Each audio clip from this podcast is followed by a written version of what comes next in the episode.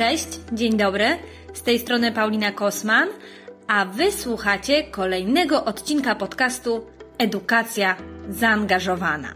Na wstępie tego e, odcinka nie chcę przytaczać jakichś danych, statystyk czy przygnębiających informacji, bo te docierają do nas z różnych stron. Chciałabym Was natomiast zachęcić do wysłuchania tego mm, odcinka.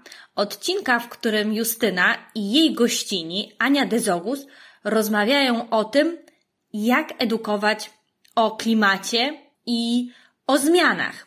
A dlaczego?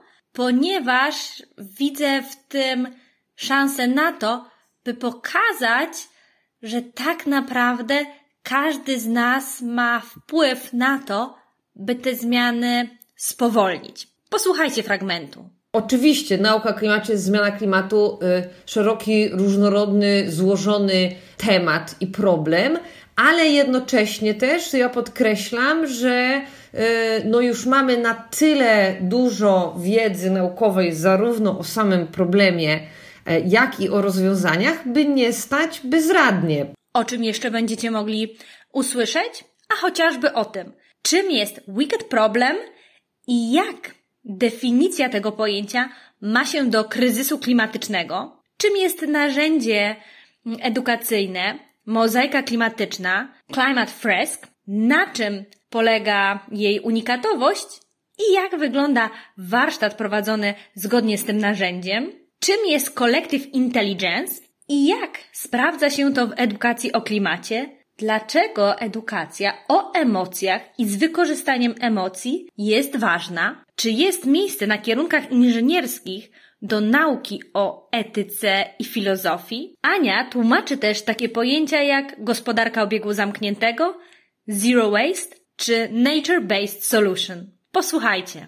Cześć, e, dzisiaj ze mną Ania Dezogus, e, założycielka Circular Together, trenerka z zakresu gospodarki o obiegu zamkniętym, e, Zero Waste oraz zmian klimatu. Cześć Aniu, dziękuję Ci bardzo, że zgodziłaś się wziąć udział w podcaście. Cześć Justyno, witam serdecznie i bardzo mi miło oczywiście. Chciałabym na początek poprosić Cię o to, żebyś powiedziała kilka słów o sobie. Co robisz, w co się aktualnie angażujesz?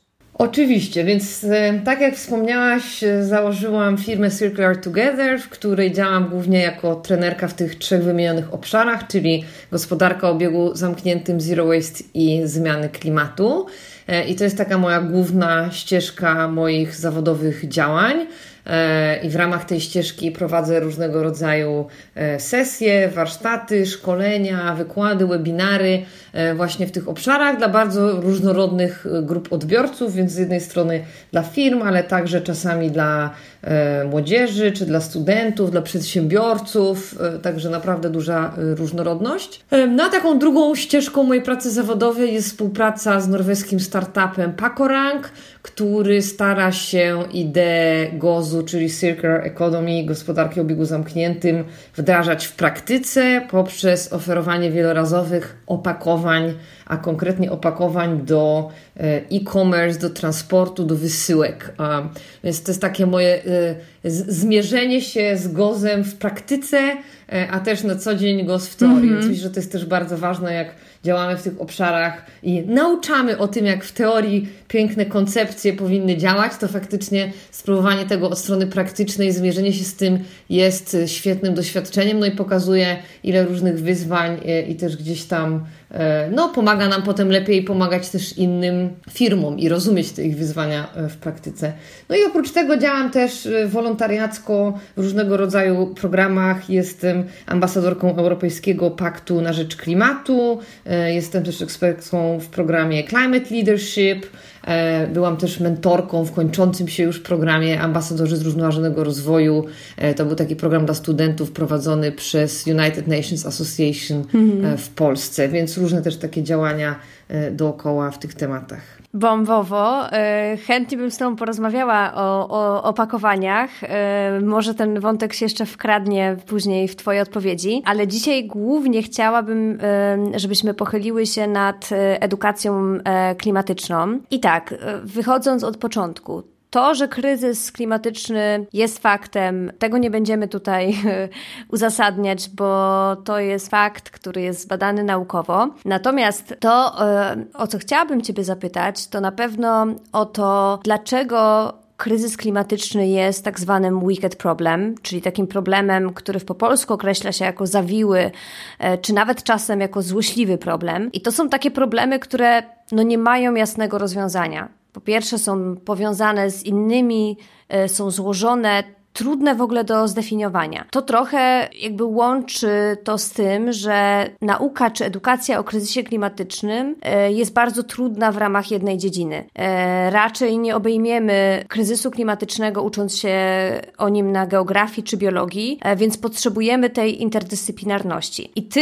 reprezentujesz, można powiedzieć, jesteś trenerką takiego narzędzia francuskiego, mm, mozaika klimatyczna, które teraz jest już globalnym narzędziem używanym przez wielu edukatorów na całym świecie, która dość holistycznie właśnie podchodzi do kryzysu klimatycznego. Prowadzisz yy, warsztaty z mozaiki klimatycznej dla różnych grup, tak jak wspomniałaś, dla biznesu, aktywistów, uczniów e, szkół średnich i jakbyś mogła właśnie połączyć to, żeby trochę wytłumaczyć nam właśnie, dlaczego kryzys klimatyczny jest tym problemem e, zawiłym czy złośliwym, to z jednej strony, a z drugiej, czy mozaika klimatyczna pomaga nam trochę ten zawiły, złośliwy problem zrozumieć? No na pewno y, problem jest problemem bardzo złożonym. Nauka o klimacie to jest ogromny, obszerny, interdyscyplinarny obszar. Chociaż mi się wydaje, że ja trochę uciekam od takiego zaszufladkowania, że ten problem jest złożony, a inny problem nie jest, bo szczerze mówiąc, w 2022 roku my w ogóle żyjemy w bardzo złożonym świecie i mało co nie jest złożone, tak? Coraz bardziej dostrzegamy te połączenia pomiędzy tyloma różnymi elementami w tej tkance społecznej, politycznej, gospodarczej, więc takie y, no, większe tematy, większe zagadnienia zazwyczaj z natury w naszych czasach są złożone, bo po prostu taki mamy obecnie świat, w którym żyjemy i do tego się przyczynia i globalizacja, i digitalizacja, i cała masa y, innych tak jakby cech tej naszej współczesności. Więc y, oczywiście nauka o klimacie, zmiana klimatu, szeroki, różnorodny, złożony temat i problem, ale jednocześnie też ja podkreślam, że no już mamy na tyle dużo wiedzy naukowej zarówno o samym problemie, E, jak i o rozwiązaniach, by nie stać bezradnie przed tym, bo też przy tej definicji wicked problem, no jednak często się podkreśla, e, że to jest właśnie taki trochę problem bez rozwiązania, że nie wiemy do końca z której strony się zabrać, a e, jeżeli chodzi o kryzys klimatyczny i te, te konsekwencje zmiany klimatu, z którymi się zmagamy, no to tak naprawdę mamy całą długą listę rozwiązań, od których moglibyśmy zacząć i które już możemy wdrażać i które już są dostępne, więc nie czekamy na jakieś nieistniejące technologie czy rozwiązania. Więc y, tak, a nawiązując już konkretnie do mozaiki klimatycznej, to faktycznie jest to mm, narzędzie, jest to warsztat, taki format warsztatu, y, który zdecydowanie stara się y, wprowadzić pewne uproszczenia i teraz nie na zasadzie omijania jakichś informacji, czy no tak jakby unikania tej złożoności, tylko po prostu na zasadzie skupienia się na tych tych kluczowych elementach, tak by jednak łatwiej było nam e, przyswoić sobie tą wiedzę dotyczącą nauki o klimacie. Więc mozaika klimatyczna powstała we Francji, stworzył ten warsztat e, człowiek, który się nazywa Cedric Ringenbach e, i właśnie też pracował ze studentami jako inżynier i, i szukał takiego narzędzia, które by pomagało w sposób angażujący i z pewną dozą no też dobrej dyskusji, dobrej zabawy w jakiejś tam formie, pomagałoby w przyswojeniu tego złożonego materiału, jakim jest, y, jakim są podstawy nauki o klimacie. Więc ja bardzo sobie cenię właśnie w tym warsztacie to, że y, tak jakby nie uciekamy od tej złożoności, ale skupiamy się na kluczowych elementach, które powodują zmianę klimatu i na tych konsekwencjach jakie z tej zmiany klimatu wynikają zarówno dla społeczeństwa, jak i dla naturalnych ekosystemów. I to jest właśnie to holistyczne y, podejście, o którym mówiłaś. I tak naprawdę, w zależności od tego, dla jakiej grupy taki warsztat robimy, to możemy pójść też w jeszcze dalsze konsekwencje gospodarcze, dla konkretnego sektora, y, dla konkretnego obszaru, w zależności od tego, co nas y, interesuje. Więc tutaj też jest pewna taka możliwość dopasowania tego do grupy odbiorców. Więc jakbym miała też w ogóle krótko scharakteryzować ten warsztat Climate Fresk po angielsku, mozaika klimatyczna po polsku, to właśnie powiedziałabym, że takie główne cechy to jest z jednej strony ta interaktywność, czyli angażowanie bardzo uczestników, że to nie jest wykład, tak? Bo często w takich tematach, które są złożone, które są bogate od strony naukowej, no mamy jednak takie, takie pasywne dla uczestnika e, odbiór, a tutaj jak najbardziej zależy nam na mocnym zaangażowaniu wszystkich uczestników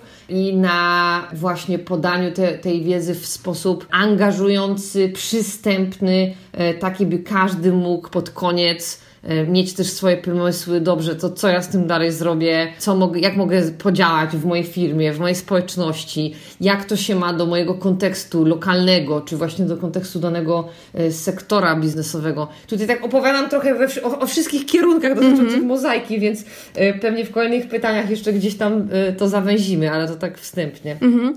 No właśnie, chciałam Cię jeszcze podpytać dalej o to prowadzenie e, mozaiki klimatycznej dla tych różnych grup, bo masz to doświadczenie doświadczenie i jakie masz refleksje po tym, jak realizowałaś ten warsztat dla młodzieży, e, dla osób dorosłych, też dla mieszanej grupy, z tego co widziałam na Twojej stronie. I jaki jest ten proces, jakie masz e, takie najważniejsze refleksje po realizacji tego? Mhm. To może też e, jeszcze powiem tylko kilka zdań, tak jakby, żeby słuchacze sobie wyobrazili, jak taki warsztat wygląda, i potem przejdę mhm. do tych mhm. refleksji bo generalnie warsztat polega na tym, że w małej grupie do 8 osób spędzamy wspólnie 3 godziny, czy to online, czy to na żywo. Zdecydowanie lepiej na żywo, bo to dialog i dyskusja i interakcja dużo, dużo milej przebiega, e, ale jest to też możliwe online. Więc spędzamy te 3 godziny razem i mamy takie trzy bloki. Pierwszy blok to jest e, właśnie odkrywanie wspólnie tych kluczowych elementów dotyczących nauki o klimacie i powiązań pomiędzy tymi elementami, bo tutaj mamy bardzo bardzo dużo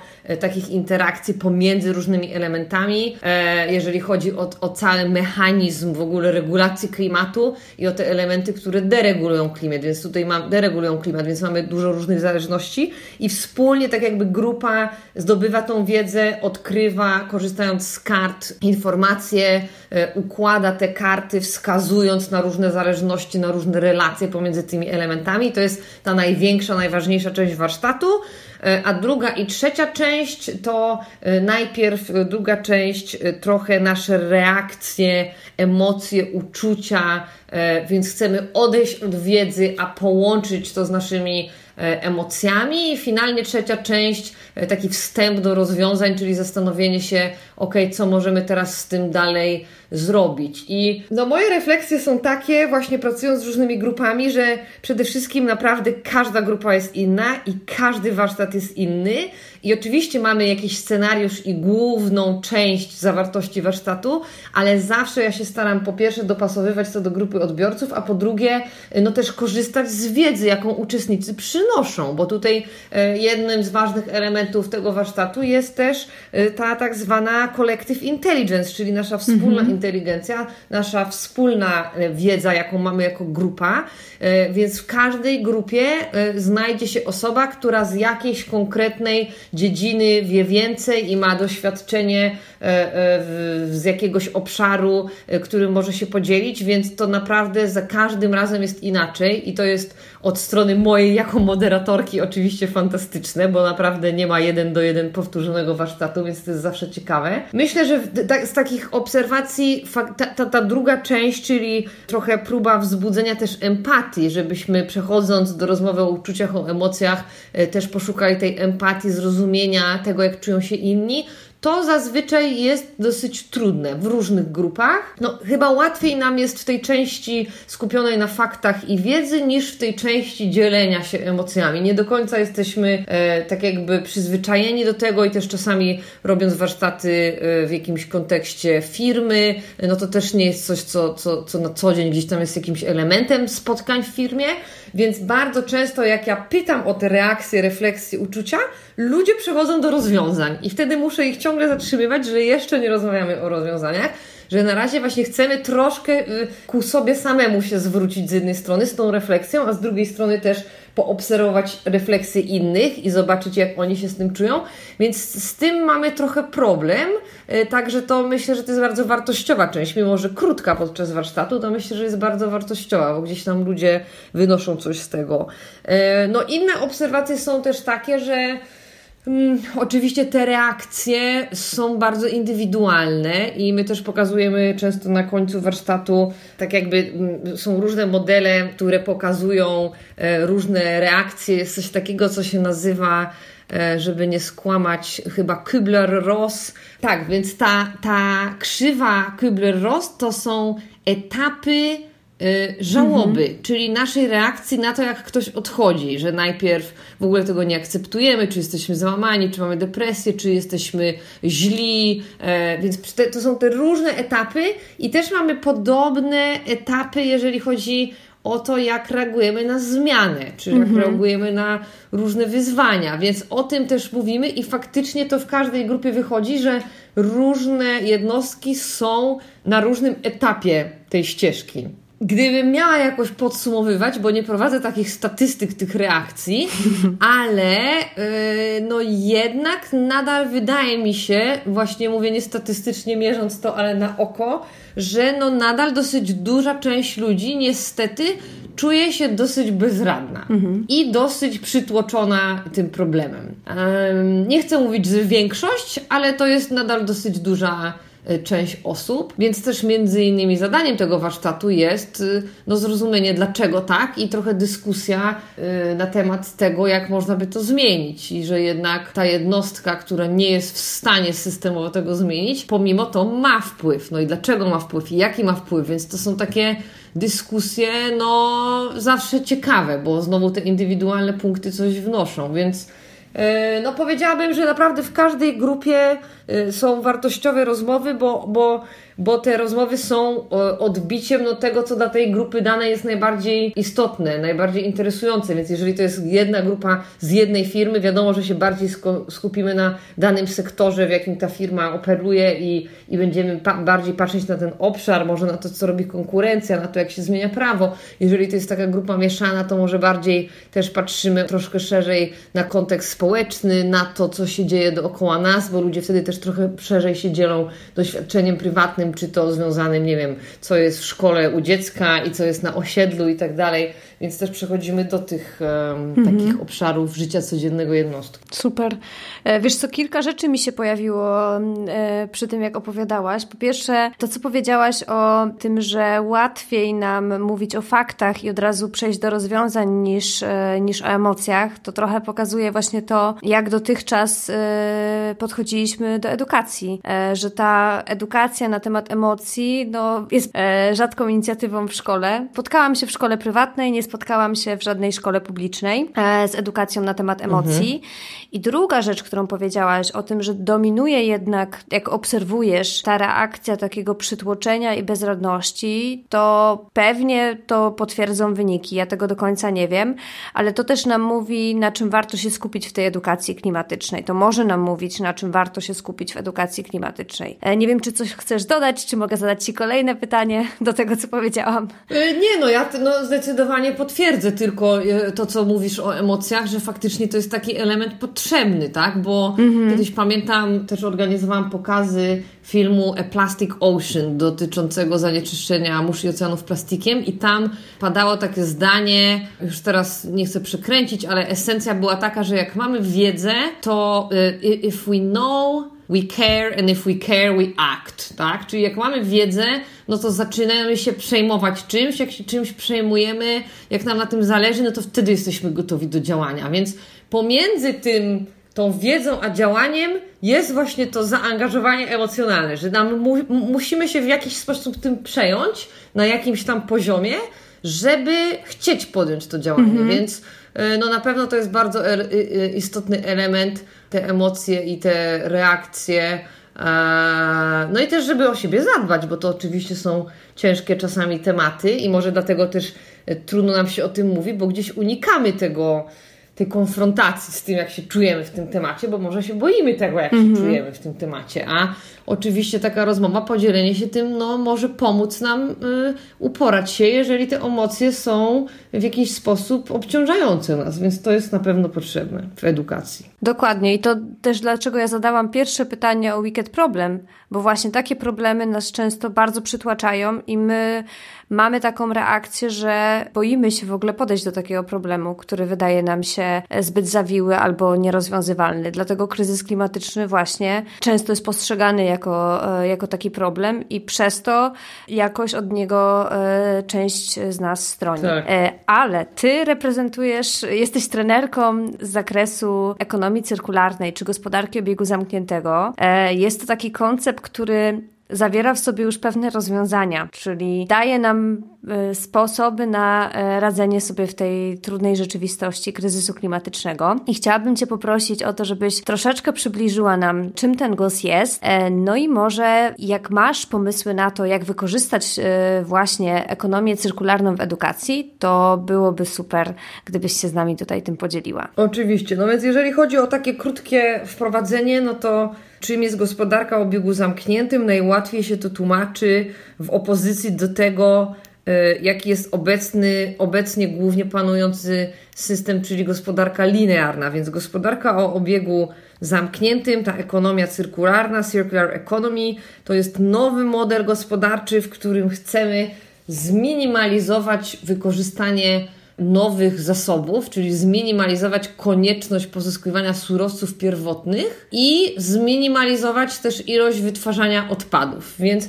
do tego naszego systemu, do tej naszej globalnej gospodarki chcemy, żeby ona mogła funkcjonować, zaspokajać nasze potrzeby, potrzeby społeczeństw, ale żeby wchodzić do niej musiało jak najmniej surowców pierwotnych i żeby wypadało z tego obiegu e, jak najmniej e, surowców, materiałów czy produktów w postaci odpadu, tak, żeby do tego nie dochodziło. Więc to w systemie linearnym niestety tak nie jest, bo w tym systemie linearnym wydobywamy surowiec, e, przetwarzamy go, coś z niego wytwarzamy, no i czy, czy ten produkt jest użyty krócej czy dłużej, finalnie staje się odpadem, no i, i, i, tracimy tą wartość. E, więc są różne modele cyrkularne, różne modele biznesowe cyrkularne, różne strategie cyrkularne. Co zrobić, żeby zminimalizować potrzebę e, pierwotnych surowców, żeby zminimalizować ilość wytwarzanych odpadów, więc tutaj często pierwsze, co przychodzi ludziom na myśl, to recykling i tak recykling jest jednym z rozwiązań, ale jest tylko jednym z. Więc znowu wracając do złożoności, gospodarka o obiegu zamkniętym tak naprawdę jest bardzo złożona i takie najprostsze jej przedstawienie w formie kółka to jest tylko zawinięcie prostej linii. To tak jakbyśmy wzięli ten linearny model i go zwinęli w ślimaka i powiedzieli, że teraz jest cyrkularny. No nie jest. Jeżeli jedyne co zrobimy, to część pod, będzie poddana recyklingowi. Więc te inne strategie, o których nie należy zapominać, to jest projektowanie od początku z myślą o wielorazowości, o ponownym użyciu, o tym, żeby przedmioty, produkty były długowieczne, czyli żeby e, można było je zaadaptować, spersonalizować e, zaktualizować w jakiś sposób. Czyli jeżeli mamy coś mieć przez długi czas, no to żebyśmy chcieli mieć to przez długi czas, to po pierwsze musi spełniać swoje funkcje, nie może się zepsuć, nie może się rozpaść, ale po drugie też my nadal musimy chcieć korzystać z tego, a nie z czegoś nowego, więc co zrobić, żeby to na, dla nas nadal było atrakcyjne i żeby oprócz tych podstawowych funkcji też nadal, żebyśmy byli szczęśliwi, że to posiadamy. Więc tutaj, e, e, jak patrzymy na przykłady, czy to będzie mebel, w którym w bardzo łatwy sposób można zmienić obicie, czy tapicerkę, czy ten mebel powiększyć, czy go zmniejszyć, czyli też takie modularne myślenie, żeby właśnie e, przedmioty się dopasowywały na przestrzeni czasu do naszych potrzeb. E, czy to będzie, jeżeli patrzymy na elektronikę, czy różne technologie, właśnie sprzęt, który jest trwały, ale też który da się w łatwy sposób aktualizować, rozwijać, poszerzać jego funkcjonalności, no tak by jednak nadążał za naszymi potrzebami. Więc tutaj no trudno o tym się mówi w skrócie, no bo to GOS, Circular Economy to jest tak szerokie pojęcie, mm -hmm. że mhm. tutaj nie sposób, tak, zawsze podając jeden czy dwa przykłady, no tylko ograniczamy się do jednego czy dwóch obszarów, a tutaj w każdym obszarze, czy to będą budynki, czy to będzie produkcja żywności, E, czy to będzie właśnie transport, czy to będzie stal, czy to będzie technologia, czy to będzie odzież. W każdym z tych obszarów inaczej to cyrkularne podejście będziemy y, realizować, no ale z tymi samymi założeniami, tak? Czyli jak redukować te y, mhm. zużycie pierwotnych surowców, jak zwiększać zużycie E, wtórnych surowców, jak na dłużej wykorzystywać te surowce, które już mamy, czy to one będą wtórne, czy pierwotne,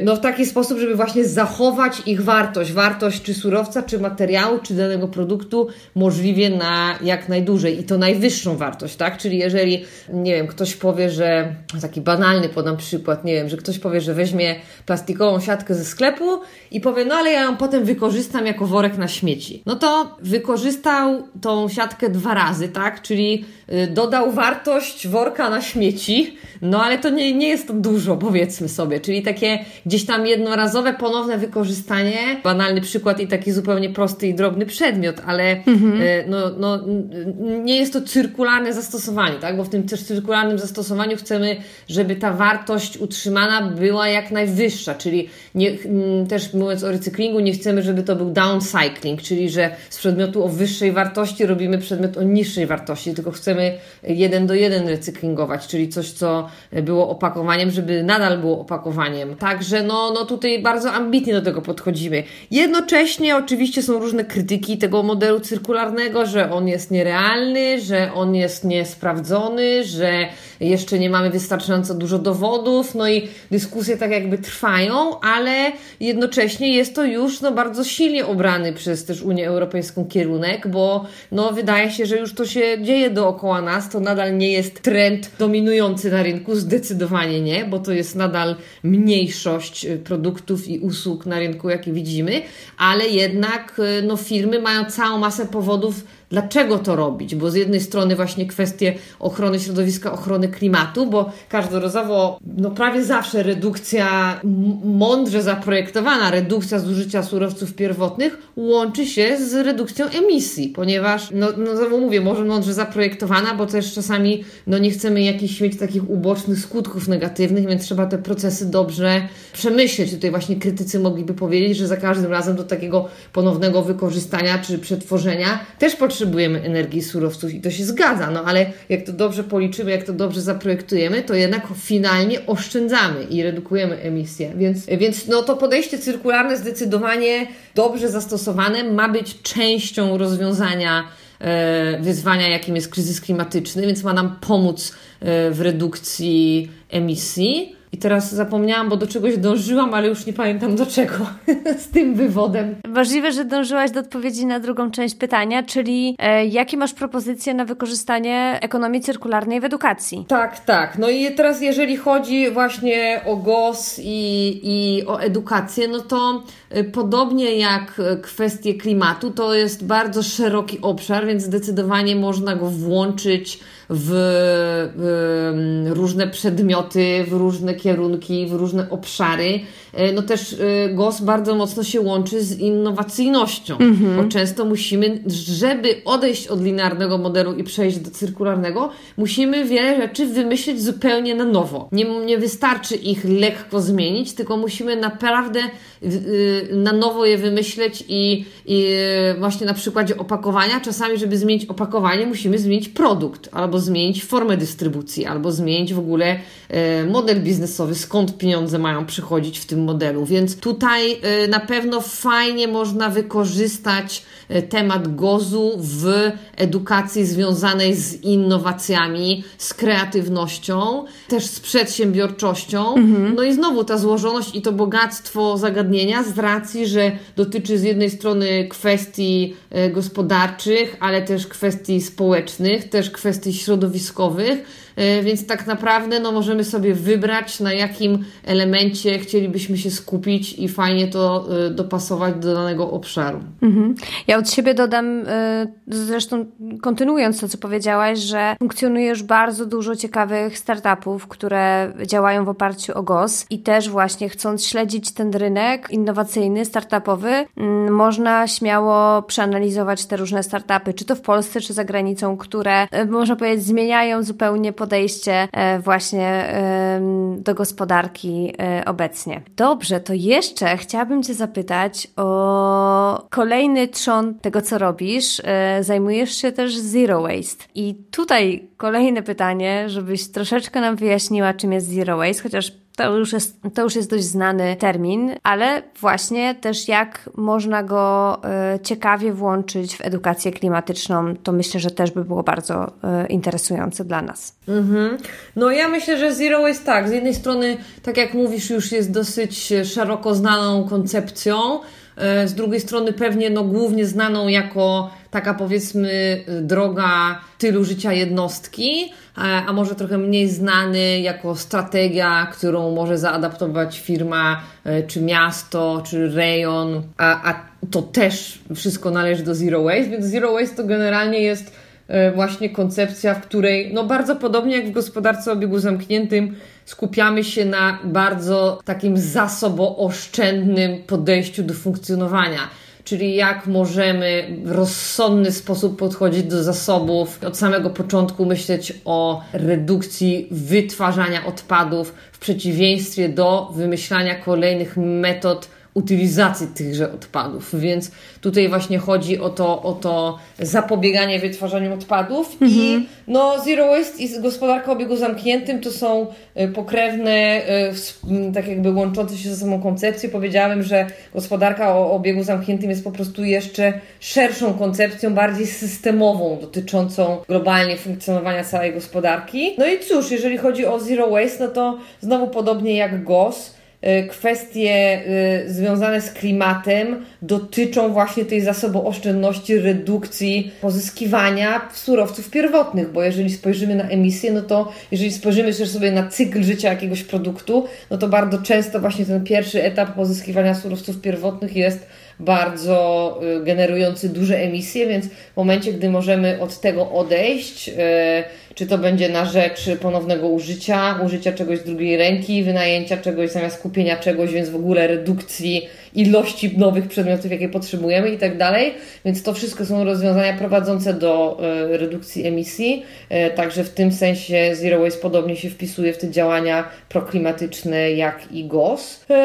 No i też podobnie się chyba myślę wpisuje w edukację jak GOS, to znaczy kwestie no właśnie przedsiębiorczości, oszczędności, tej zasobooszczędności, ale też E, e, nie wiem, bardzo by mnie ucieszyło, jakby na lekcjach matematyki e, w zadaniach z opisem tekstowym były właśnie sytuacje, w których my oszczędzamy zasoby, czy redukujemy emisję i to liczymy, bo żeby tak jakby w ogóle zacząć zachęcać ludzi, młodzież, dzieci do takiego też robienia rachunków, w którym liczymy nie tylko pieniądze, ale na przykład właśnie nasz ślad środowiskowy czy węglowy, oczywiście w bardzo uproszczony sposób, ale żeby w ogóle tak jakby zdawać sobie sprawę z tych różnorodnych konsekwencji e, konsumpcji, produkcji i pozyskiwania surowców. Mhm.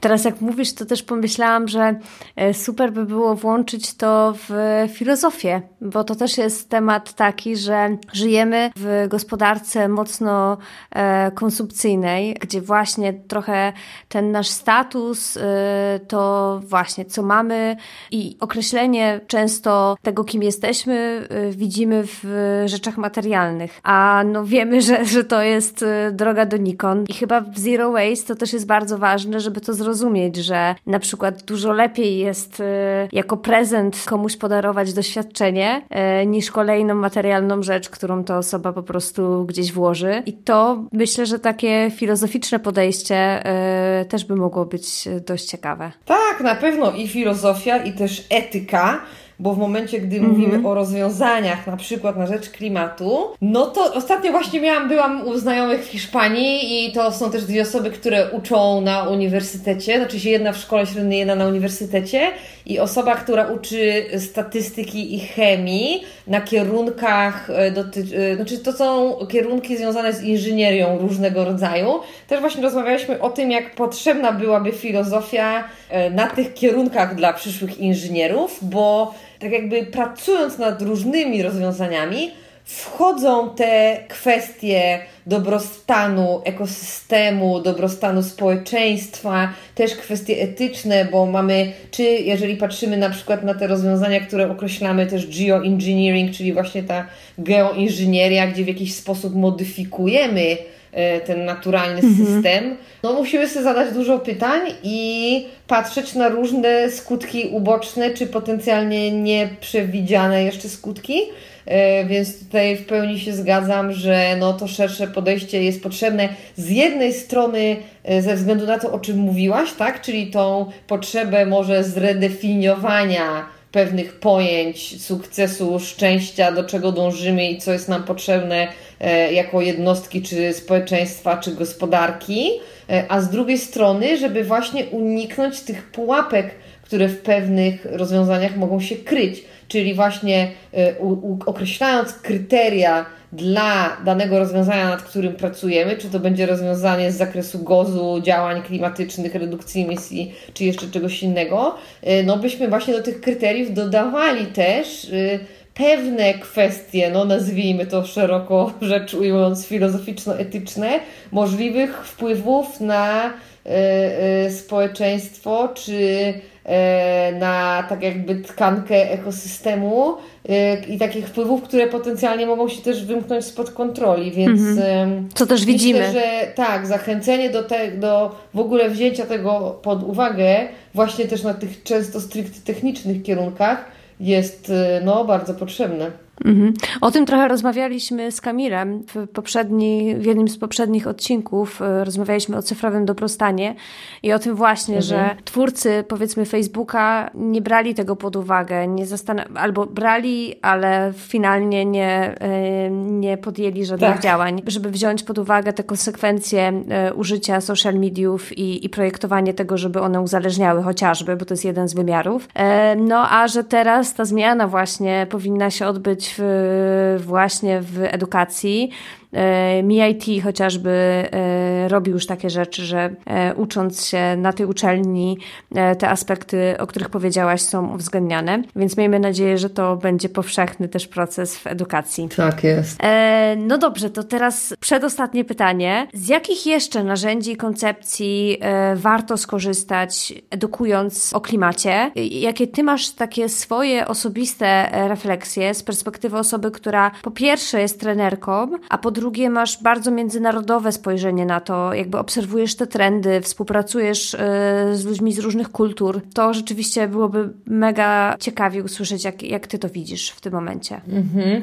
To znaczy, ja myślę, że co, od czego chciałabym też zacząć tutaj, mówiąc o o tym, co się dzieje w tej edukacji, w którą stronę to idzie. Myślę, że też bardzo warto podkreślić, bo chyba jeszcze to nie padło podczas naszej rozmowy, że nie chodzi tylko o edukowanie w szkole, tak? Nie chodzi tylko o edukację dzieci czy młodzieży w szkole w temacie klimatu, ale w ogóle o edukację, no także dorosłych osób, bo e, to jest takie lifelong learning, uczenie się, które możemy kontynuować całe życie i które powinniśmy kontynuować Dokładnie. E, jako dorosłe osoby z racji na to, że to jest właśnie ten jeden z najbardziej aktualnych, dotykających nas wszystkich tematów współczesnego świata. No więc na pewno ważne jest, żeby właśnie te, te, to, to poszerzanie wiedzy i to edukowanie dotyczyło e, także polityków, no także po prostu osób e, będących decyzyjnymi na różnych szczeblach, czy to administracji, czy w sektorze publicznym,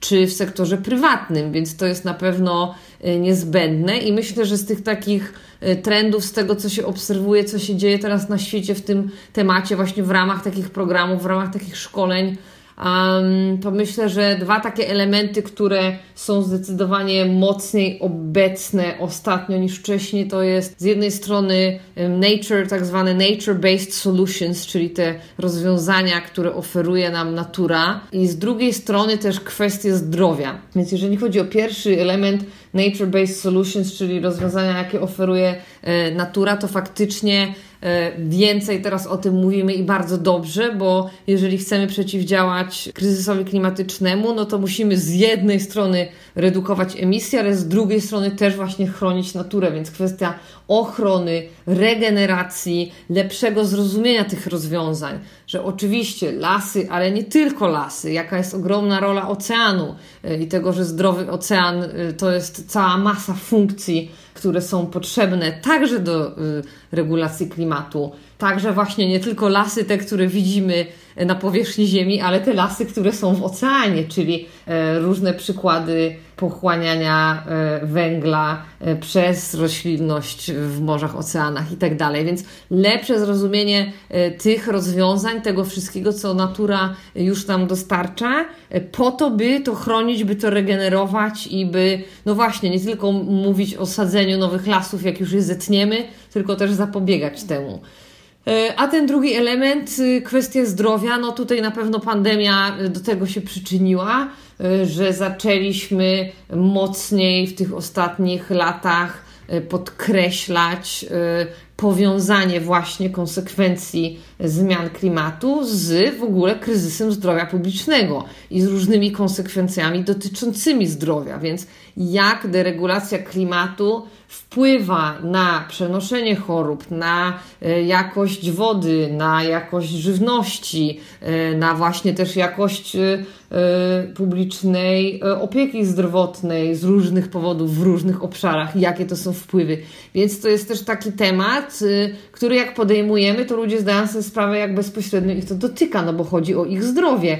Oczywiście też coś, co dosyć łatwe jest do zrozumienia, kwestie częstszych czy bardziej intensywnych, ekstremalnych zjawisk pogodowych. To, jak one z jednej strony mogą być no, zagrożeniem życia, więc jak mogą pozbawiać ludzi życia, ale też jak mogą prowadzić do chorób, e, czy to fizycznych, czy też mentalnych, trauma, jaką mhm. doświadczają ludzie, którzy żyją w regionach, gdzie takie ekstremalne y, zjawiska pogodowe są coraz częstsze, czy też coraz bardziej intensywne. Więc myślę, że te dwa elementy faktycznie to jest coś, co widzimy teraz coraz częściej w tych różnych e, działaniach edukacyjnych. E, no i też tak jakby patrząc szerzej i myśląc o, o tych grupach, o których wspomniałam, czyli jeżeli mówimy o politykach, jeżeli mówimy o tych różnych decydentach e, w różnych sektorach, to myślę, że też pojawia się więcej teraz takich programów, szkoleń w kierunku lepszego rozumienia, jak te osoby mogą w ogóle wykorzystać te naukowe informacje, jakie są im dostarczane. Jest taki obszar, który się nazywa mm, Climate Information Services, czyli właśnie te, te usługi przekazywania informacji o klimacie, jeżeli chodzi o monitorowanie y, klimatu i pewnych jego elementów, czy to właśnie będą ekstremalnie zjawiska pogodowe, y, czy temperatury, czy jeszcze coś innego. Więc tak jakby poszerzanie zrozumienia, czy to poprzez polity przez polityków, czy przez firmy, jak oni mogą te dane i te informacje wykorzystać, tak by mogli podejmować dobre decyzje, decyzje, które będą dobre dla całych społeczeństw, dla e, całego kraju, dla całego sektora, tak by mogli właśnie mądrze zinterpretować te dane, no bo mamy tych danych coraz więcej i tego monitoringu coraz więcej, więc te osoby też potrzebują e, przeszkolenia, jak to wszystko mogą wykorzystać. I to jest też taki, powiedziałabym, trend czy nurt, który się rozwija e, i programy, które właśnie taką wiedzę oferują. Jeju, e, mam wrażenie, że temat jest tak duży edukacji klimatycznej, że e, w tym odcinku no, e, nie wyczerpałyśmy tego tematu, że, że trzeba by było spotkać się kolejny raz i to może będzie dobry pomysł. Natomiast już tak kończąc. Z. Super.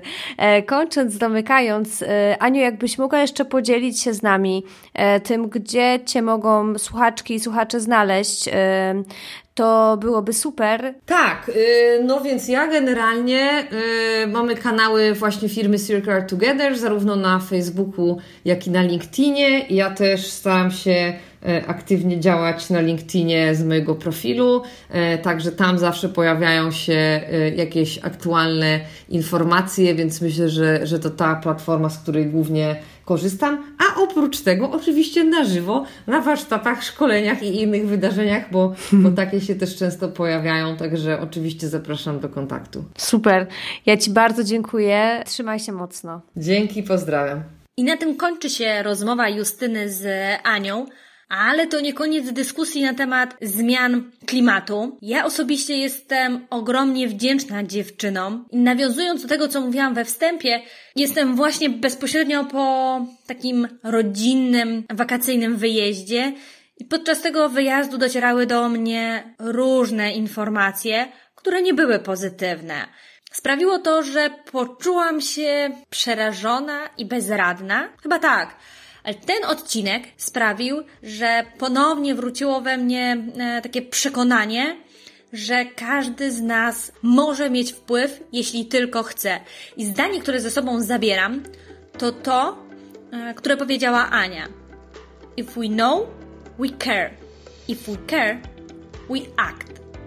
Ciekawa jestem, co było dla Was takie inspirujące, nowe, a może właśnie mm, odświeżające coś, co już wiecie. Zachęcam Was do dyskusji, do kontaktu z nami. Możecie pisać na nasz adres edukacja gmail.com, oczywiście bez polskich znaków. Możecie również kontaktować się z nami przez nasze media społecznościowe. Jesteśmy na Instagramie, Facebooku, TikToku, a i również na LinkedInie. Jeśli ten odcinek Wam się spodobał lub podoba Wam się w ogóle to, co robimy, subskrybujcie nasz kanał i polecajcie znajomym. Dzięki wielkie!